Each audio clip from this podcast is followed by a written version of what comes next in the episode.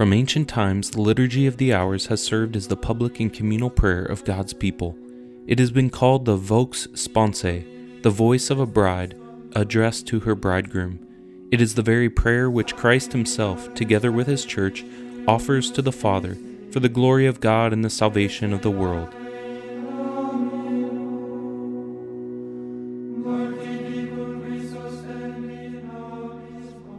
Hey everyone, you are listening to Vox Sponsae, a podcast on the Liturgy of the Hours.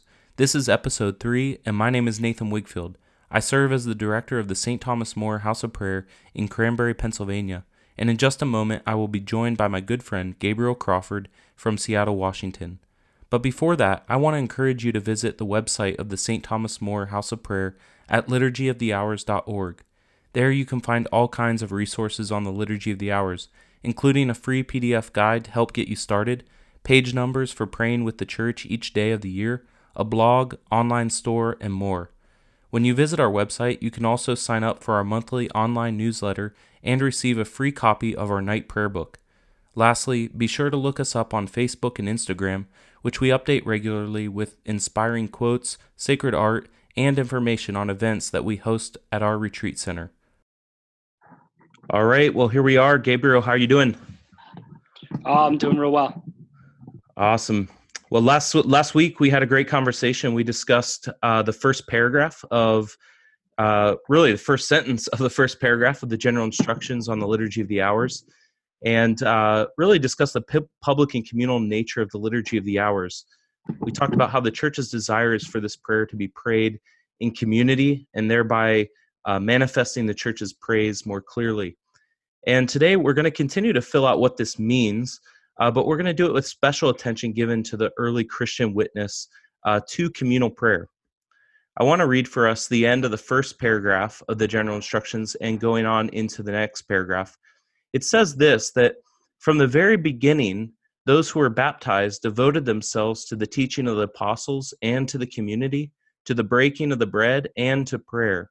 That's a quote directly from Acts 2:42. It continues, the Acts of the Apostles give frequent testimony to the fact that the Christian community prayed with one accord. The witness of the early church teaches us that individual Christians devoted themselves to prayer at fixed times.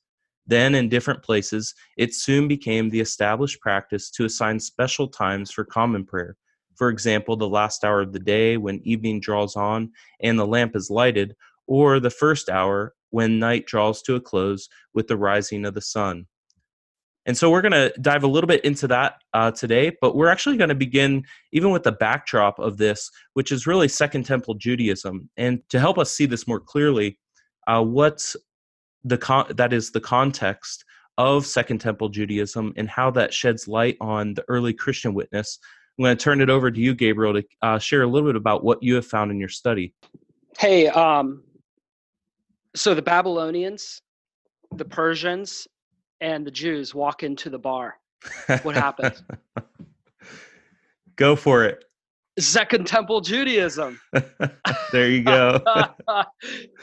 so the Babylonians take the Jews into uh, exile. So they send them into the diaspora. You know, um, if you remember the, even backing up a little bit, under uh, David and Solomon, the temple is built, you know, sometime around the 10th century BC. Uh, you know, so that would be like nine, somewhere around like 950 uh, BC. Mm-hmm. And, um, you know, and I'm trying to say this like I remember it super well. I'm not an expert on this. But, you know. And so around that, you know, around there, first temple's built. And then not too long after, the uh, Babylonian Empire kind of comes in and um, the temple gets destroyed. The Jews get sent into exile. And then, not long after, the um, Persians, uh, actually, a good 400 years or so, right? Right. Persian, I think it, I was going to say, I think it's around sixth century uh, BC. Yeah. Yeah. Yeah. Yeah. So that's a long time. so I redact my previous statement. And so around um, 6th century BC, the Persians come in and they defeat the Babylonians, and the Jews are able to come back to Jerusalem and they're able to rebuild the temple. This is kind of the second temple gets built in right around 530 or so BC. So we're talking a good like 300, 400 years that the Jewish temple had been destroyed. They're sent all over the world and they have to figure out how do they live in relationship to the Lord without the sacrifices at the temple, which was really the heart of their worship. Mm-hmm. And so the temple's now rebuilt. Second Temple Judaism is this period of time in which Jewish customs and culture begins to flourish between that temple being rebuilt and its destruction in 70 AD by the Roman Empire. So that that period of time is Second Temple Judaism, um, and this is where fixed hour prayer for Judaism really begins to happen, and that's that's what we're going to explore. Is if Nate, you had read that the early Christians are beginning to pray at set hours of the time, which we know has become the tradition of Christianity over the centuries. The question at hand is well, why were they uh, doing so? Mm-hmm. You know, why were they praying at such hours? And that is something that began to happen within this time period. And that, and so really the question that we'll ask is, well, why did fixed hour prayer, how did fixed hour prayer develop during this time period? Yeah, I think what we're trying to establish is that there actually is precedent for fixed hour prayer to emerge among the Christians, that there certainly is the witness of you know Christ who calls to prayer, and you know obviously preceding Christ, uh, Jewish Christians going all the way back to the Shema, you know the practice of daily reciting the Shema um, at you know different times throughout the day, and then of course combining that with uh, with the offering of sacrifice, etc. That you have this regular practice of of prayer and sacrifice in the life of the Jewish faithful. Uh, but nonetheless, there is this development that happens uh, within early Christian practice, where this, over the course of hundreds of years, becomes codified into a set rhythm of prayer that ha- begins uh, with vigils uh, dur- during the night, you know, morning prayer, and continues on through the day. Um, so I think, again, we're establishing the fact that there is precedent for this in the context from which uh, early Christianity arises. Yeah, and uh, I want to present, you know, there's this guy you've probably heard of him, uh, Dr. Dr. Jeremy Penner. Have you ever heard of him? Only because you sent me his dissertation. yeah, I, you know what? I found him on this thing called Google. and uh, okay, so this random dude basically who uh, apparently is smart. Sorry, and, Jeremy.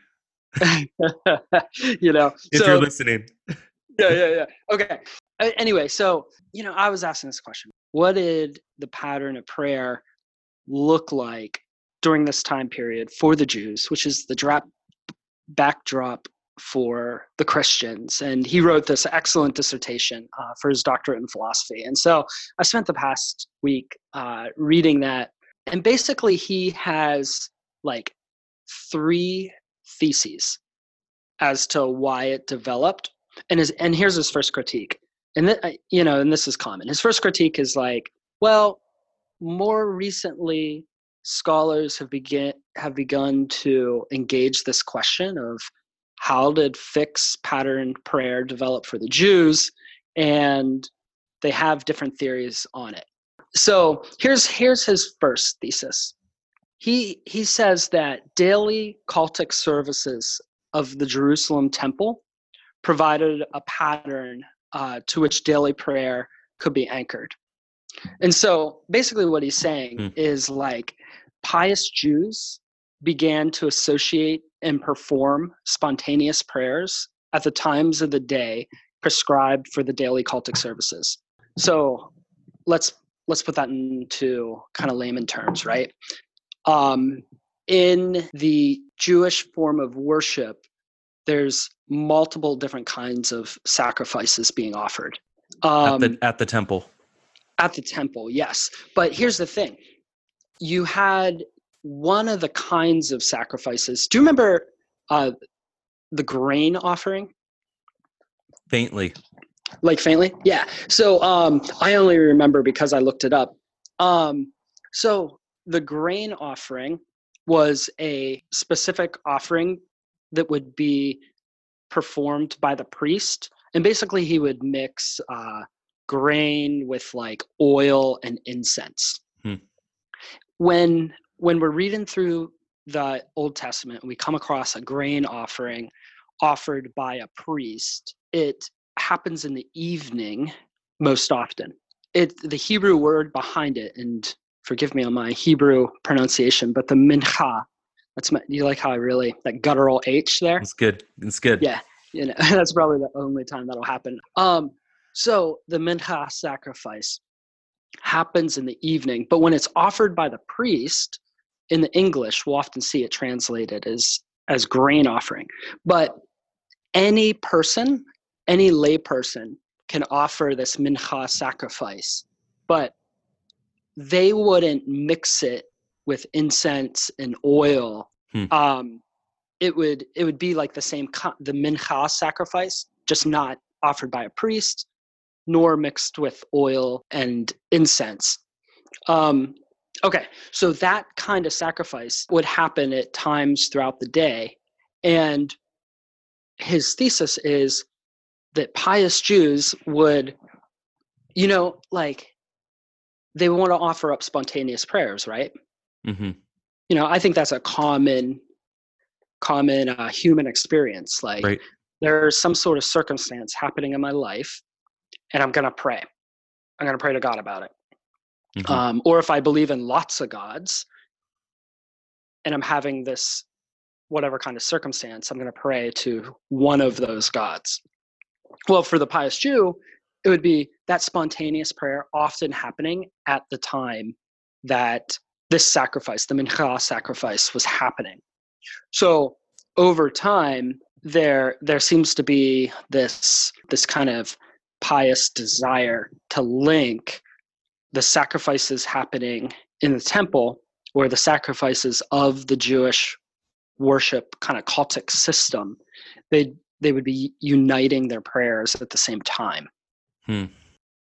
Yeah, I mean, I think the connection that I'm making is is that that patterns of prayer that developed even for individual Jews and for families, let's say patterns of personal prayer, that there was a desire to unite those prayers or to associate those prayers with what was going on in the temple because the temple was the locus of God's presence and it was the place where true worship was offered where mm. sacrifice was being mm-hmm. offered and so there was an identification with the temple that this is where this is where the sacrifices are completed. This is where the sacrifice is offered. This is where true worship is given.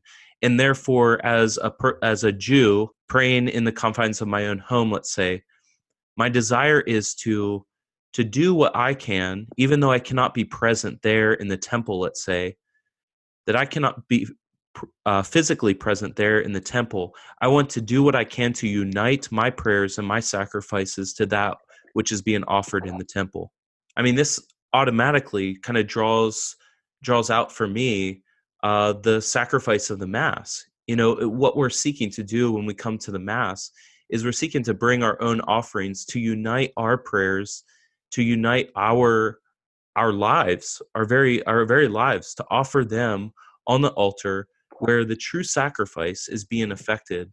Um, and that by extension that in the liturgy of the hours in the public and communal prayer of the church i might be going here too quickly but i just want to say that there's there's this recognition that when we come together to offer the prayers and the praises of God's people in the liturgy of the hours, that we're doing this with our attention focused on not the temple in Jerusalem, but the heavenly temple and the worship that is is going on there through Christ with all of his angels and saints.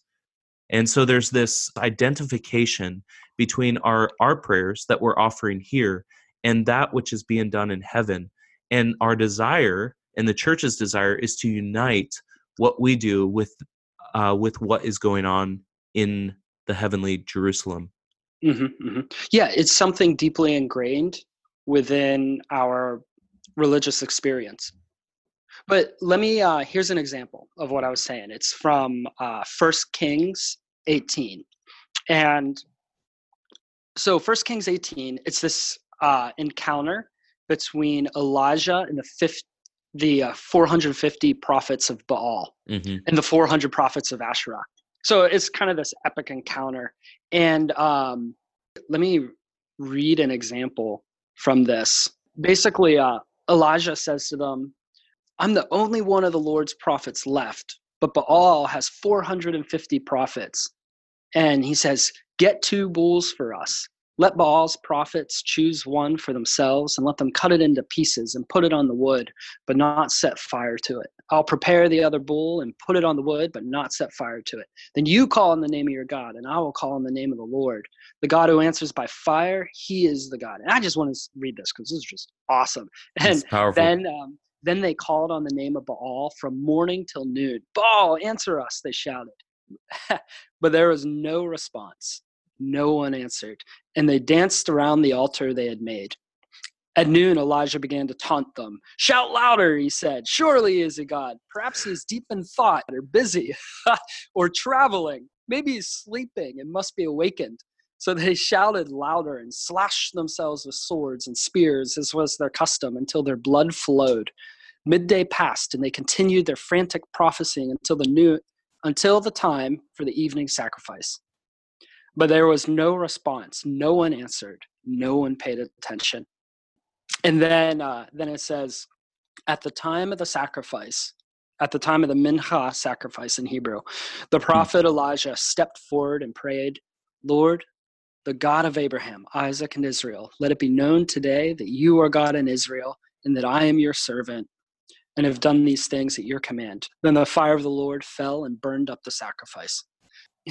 and then he says, Seize the prophets of Baal and kill them. So, it, you know, the writer of Kings sums up the story well. But the point here is that this spontaneous prayer, right? Hmm. Um, Elijah is not at the temple, he's on Mount Carmel right. and he's having this epic battle and he this spontaneous prayer happens at the time of the evening sacrifice. And that and that's penner's point that he uses another example from um, psalm 141 that says let my prayer be counted as incense before you and the Mhm. lifting up my hands as as as an evening sacrifice. So it's an, an evening mincha sacrifice. Um, so this connection between incense and spontaneous prayer like with elijah happening at the time of this sacrifice and that's his that's his first point Hmm.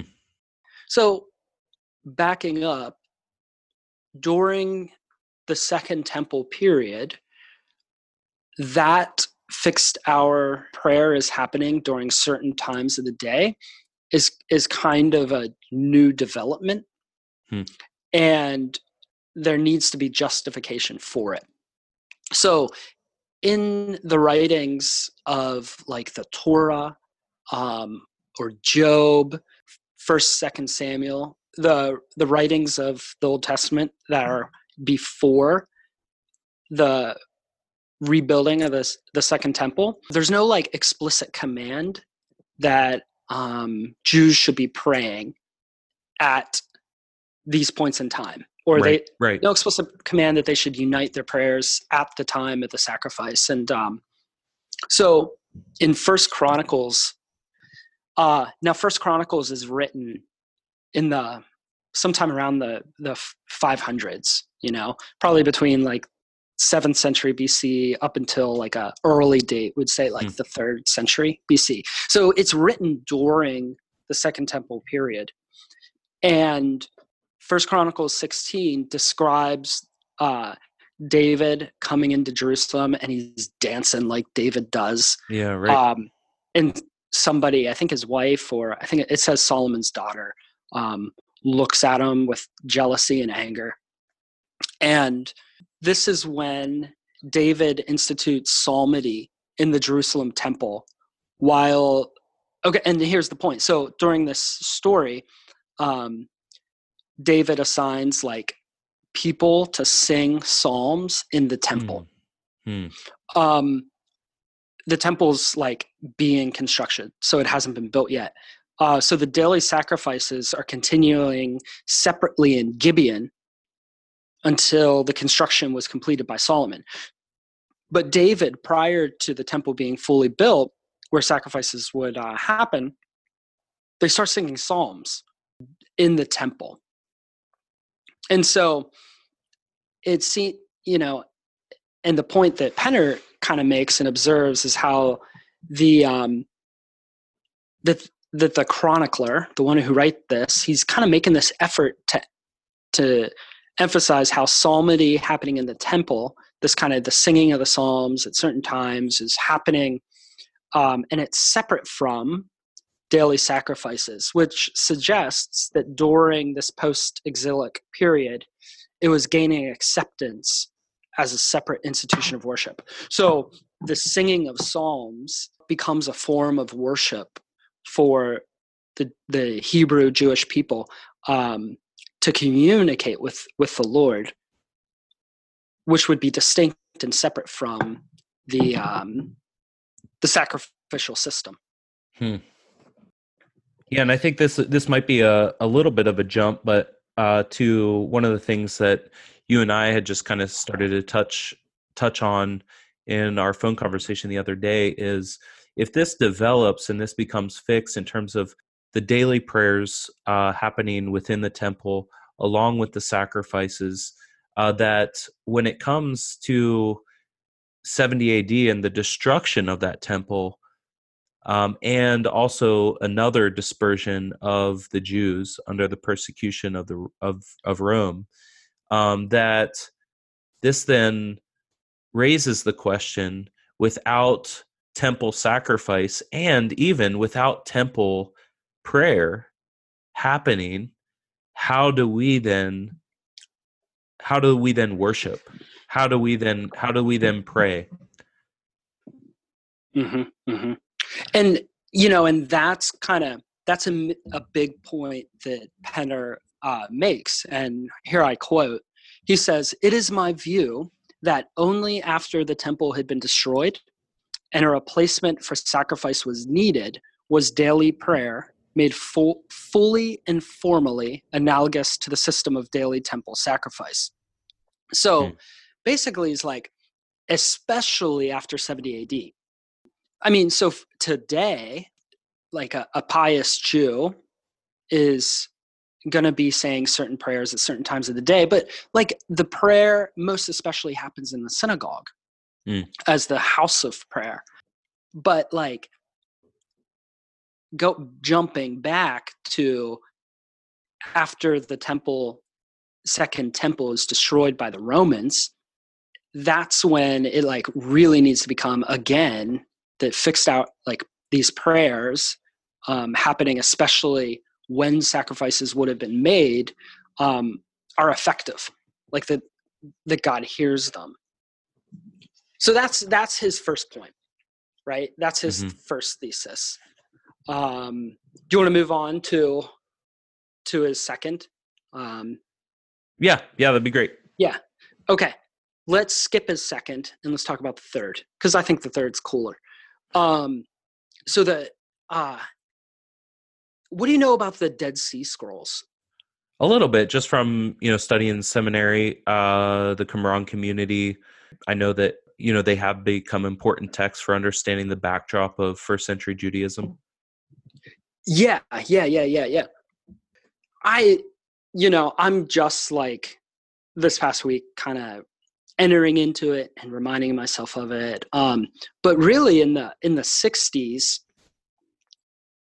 the these caves in Qumran area um, were ex, were excavated, and all kinds of stuff was excavated, and and basically they found um, it was kind of like there, there's different theories on who it was that lived in Qumran, but probably one of the most widely accepted theories is that one of the Jewish sects known as the Essenes were the community that stayed in um, at Qumran.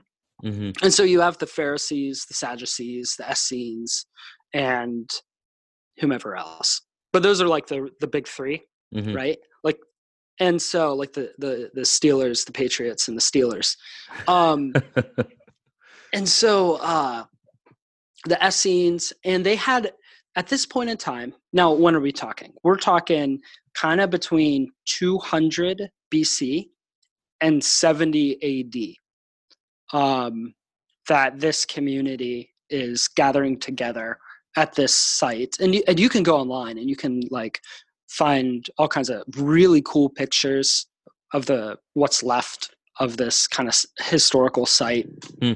And so there's evidence of like this giant earthquake that happened probably like after 50 AD or so that kind of lead, led to the whole area being dispersed. But they found like all kinds of ancient writings. Um, they basically, their worship was not connected with the sacrifice in the temple, but they were trying to connect their worship.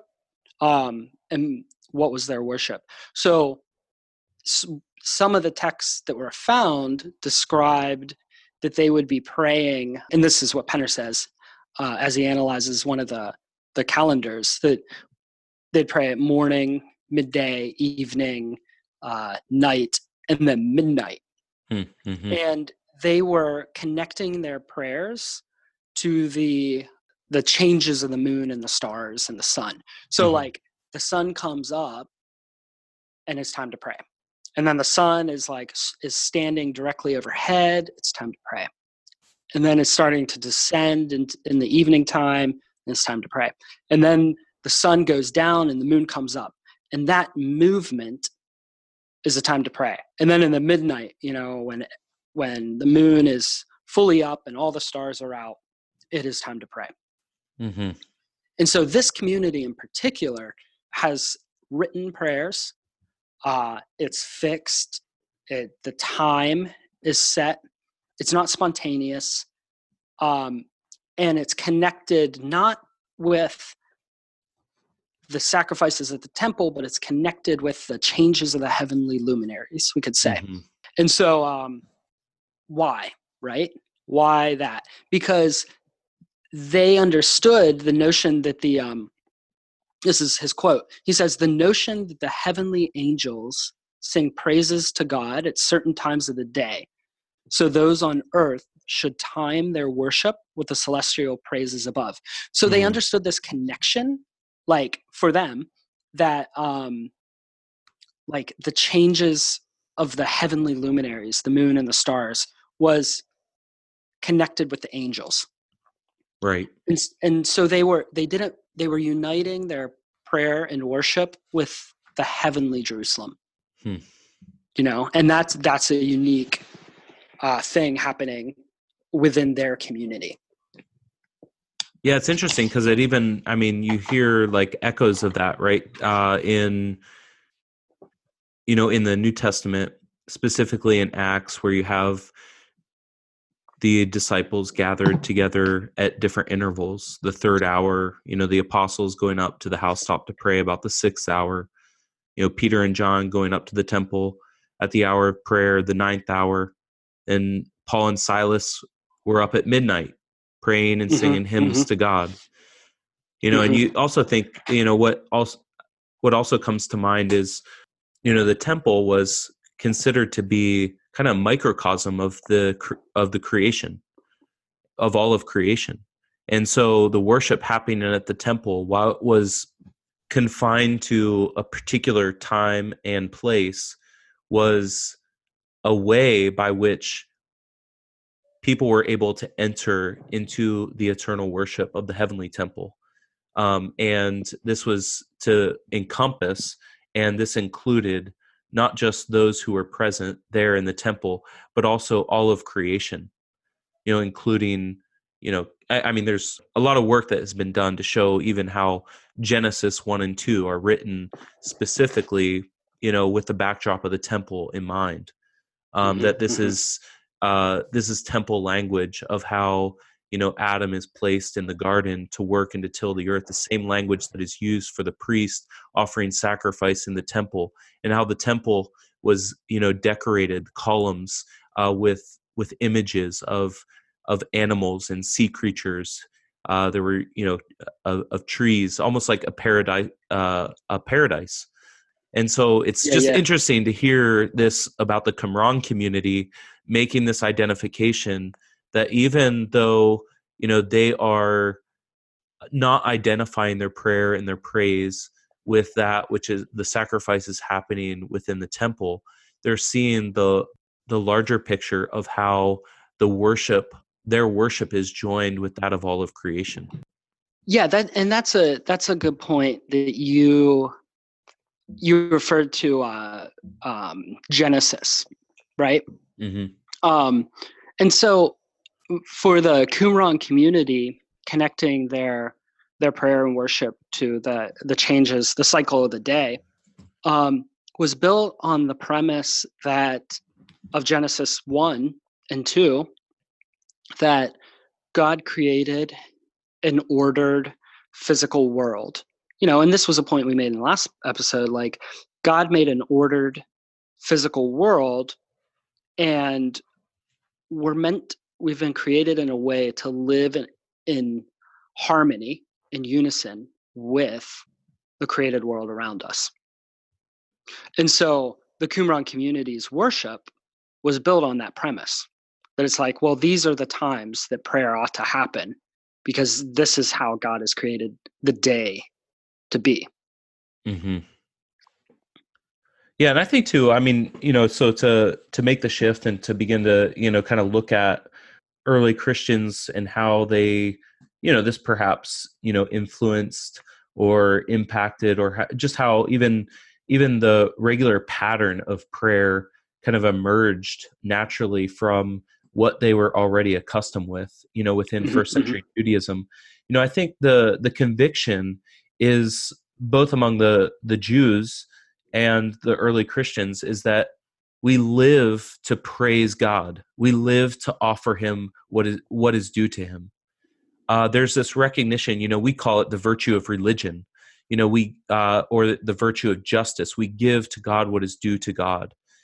And so the whole idea of temple worship the whole idea even of a regular pattern a fixed pattern of prayer and the desire to that kind of desire to unite even personal prayer to that which was happening you know in the temple arises from this this deeply ingrained conviction that God has created us. He has he has fathered us. That he is now he has now redeemed us. He has brought us through. He has delivered us, you know, out of the Red Sea and into the promised land. And even through times of of exile and return and you know destruction of the temple and rebuilding the temple etc that there's this conviction that we owe to God what is due to Him, and what is due to Him is our praise and our th- uh, thanksgiving. And that itself is understood to be a sacrifice that is only to be offered to God. And so, you know, why this why this conviction that a life totally ordered, you know, you're talking about the order uh, that we see ingrained in creation, that got kind of speaking to not only the existence of God, but who God is, that God is a God of order he is a God who brings order out of the chaos. Um, that He is a God who uh, desires for all things to speak of His providence, His providential care for all things and all creatures. And so, a fixed pattern of prayer, a regular mm. pattern of prayer, would be an expression of that well ordered life that is ordered towards giving God what is due to God which is pray which is praise and thanksgiving for all his gifts and all that he has given and not just mm-hmm, all mm-hmm. he has mm-hmm. given but for who he is and so as the early christians come you know along and obviously this this takes on a new flavor because now god has be, been revealed in his fullness and the redemption that has been wrought for us in christ you know has been has been completed. And that there is a there is a finality to that. There is an eternity to that that was not true before. And the implications of this is that you know that even more so if that was true for the old law that what we owed to god was nothing less than our our very lives that we owe to him our praise our thanksgiving our our fattened uh calves our you know our grain our first fruits etc we owed to him everything that we owed that to him if that was true then it is even more true now that God has taken on flesh, that he has assumed mm-hmm. what is ours in order to give us what is his, and that we have received what we have not deserved. And therefore, we offer up. It is God who has first loved us, and so therefore we offer up in love the only thing that we can offer, which is our very lives in mm-hmm. thanksgiving and praise for what he has done for us. And so as we see this kind of happening, this you know, so the early Christians are you know they're gathered they're devoting themselves to prayer day day and night you know they're uh you know it says here it quotes it in the general instructions you know and i read this earlier you know they're going they're gathering together at the third hour they're going up to the housetop to pray at the sixth hour. They're going to the temple to pray at the hour of prayer in the ninth hour. You know at midnight they're rising to pray and together they're coming together to to offer up the prayers. You know there's one um there's one document uh, that we uh, that we have that's called the Apostolic Tradition, and it's from the year 215. So this is a little bit removed from from the apostles, but nonetheless, it, it it's called Apostolic Tradition. It's written by Hippolytus, but it's called the Apostolic Tradition because it bears the name of the apostles. You know, this is believed to be the tradition handed on by the apostles themselves. And okay. what it describes in the apostolic tradition is that even when Christians weren't coming together, it certainly calls Christians to come together at regular times to pray, not just for uh, not just for liturgy, not just for worship, but to uh, to come together to offer up the praises, mostly contained in the Psalms, to hear instruction on the Scriptures. But even when they're not, they're to gather in homes at regular times and it's in this document that it, it hmm. again hmm. alludes to the third hour, the sixth hour, the ninth hour, even rising at midnight, um, you know, from your bed. It even says in a place it says, you know, and if you're married, make sure you rise with your wife too, and offer offer the prayers, offer the prayers. And I think it's it's in that document. It's either in apostolic tradition or another document called the Apostolic Constitutions.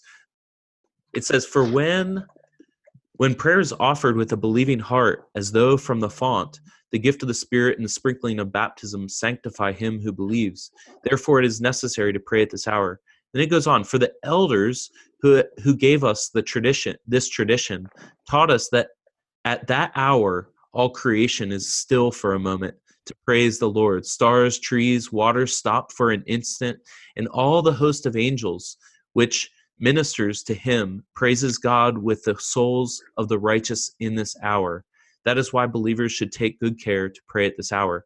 So there's this understanding, you know, and I think this gets into kind of a broader, um, kind of a, a broader conversation where we understand that when we offer up, when we come to the Mass and we come to the divine office, that we come to offer right worship to God uh, not just for ourselves, but also for all of creation. So we are created as rational beings, created to be able to articulate the praises of God, to give mm-hmm. Him glory in a way that, you know, in a way that non-rational creatures are not able to do, right? And so yeah. we do this, we sum up all the praises of all of creation, offering true and right worship to God on their behalf. And that in this way, we truly become you know the priest that adam was intended to be in the beginning you know to work and to till the earth to to take to mediate god's presence to all of creation and to take all of creation and to offer its praises to the lord um and so i think it's just a beautiful you know and i i, I too i think to you know sunday uh sunday week one you know are the second um the canticle that is used in morning prayer you know from daniel which is mm-hmm, a, this mm-hmm. great hymn of praise calling all of creation to join uh, to join us in praising god mm-hmm. I, one thing i love about that hymn is you know i, I think of um, frost and chill bless the lord right is one of them. Um, it, and so how does frost bless the lord? Well frost doesn't speak right. you know but there's the the idea of by existing something blesses the lord you know so using like thomas aquinas's language he would say um, that something that has essence and existence has being.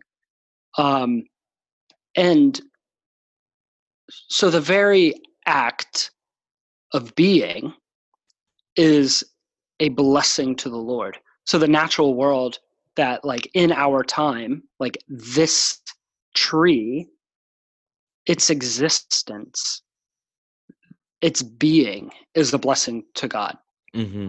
Mm-hmm. but but that is able to be mediated and communicated uh, by us right you know right and and so it, and then it th- compares to me like like if i just exist you know i'm able to bless the lord in my very existence of, of just my being so i think what you're saying that existence itself is a blessing is a blessing to the lord because it itself bespeaks of the lord's goodness um, and Yeah, so it, yeah. god brings nothing into existence without desiring that it would proclaim his grace and his favor his good his goodness and his and his, his mhm. worth and Mhm. so um, the unique role that we have as rational creatures is to take that and to offer it up in uh, to articulate that goodness that praise to return that to the lord to make it an offering you know so it's not just uh it's not just good in its nature but it is now being returned to god and that can only be done through a priest because creation can't do that uh, by by itself. It, it doesn't it, it doesn't have the rational capacity to be able to offer itself freely because there is no free will in creation, right?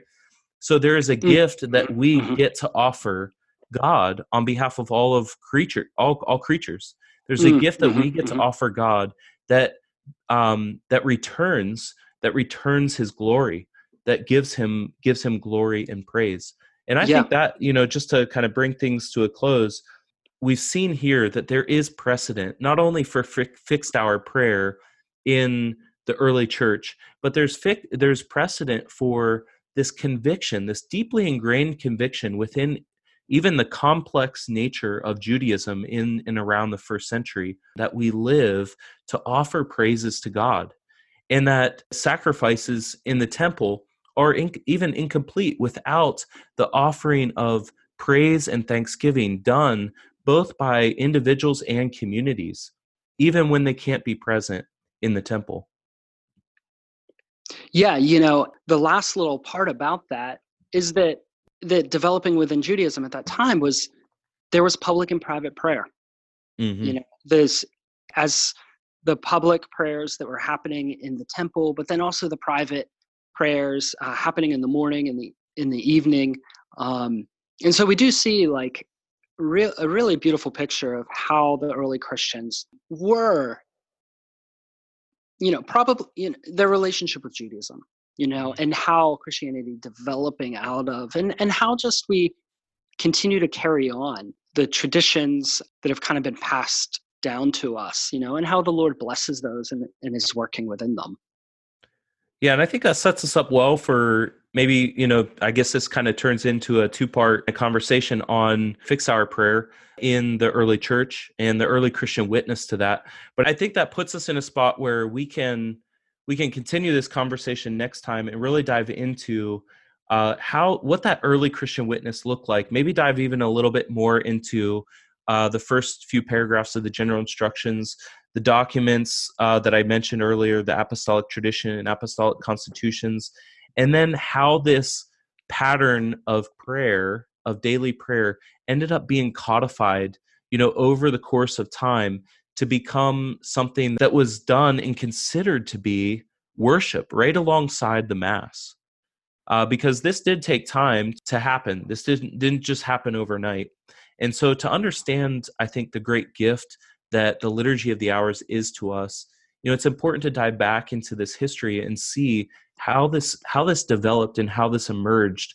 Uh, but what I think what we've established today is that within the period of Second Temple Judaism and the time of the apostles, time of the early Christians, there was already this deeply ingrained conviction that we live for the praise of God's glory. And uh, to do that means not only to offer sacrifice in the temple, or as Christians, not only to uh, worship God through the sacrifice of the Mass, but for that to come to fruition through uh, daily daily prayer. Exactly. All, All right. right. Well, until cool. until next time, we'll uh, we'll we'll pick up, and um, why don't we close with our our prayer? By the way, this uh, concluding prayer that we're going to close with, if you're listening in and you're not familiar with it, is the concluding prayer to uh, to morning and evening prayer when we pray the liturgy of the hours. All right, let us ahead. pray in the name of the Father and the Son and the Holy Spirit. Amen. May the Lord bless us, protect us from all evil, and bring us to everlasting life. Amen. Amen. In the name of the Father, Son, and Holy Spirit. Amen. Cool. Cool. All right, Gabriel. Talk, hey, talk to you later, man. Okay. God bless. God bless. Thank you for listening to Vox Sponsae, a podcast on the Liturgy of the Hours brought to you by the St. Thomas More House of Prayer, a Catholic retreat center in the Diocese of Erie, Pennsylvania, with the mission of praying and promoting the Liturgy of the Hours the public and communal prayer of the Catholic Church. For more information, visit us online at liturgyofthehours.org.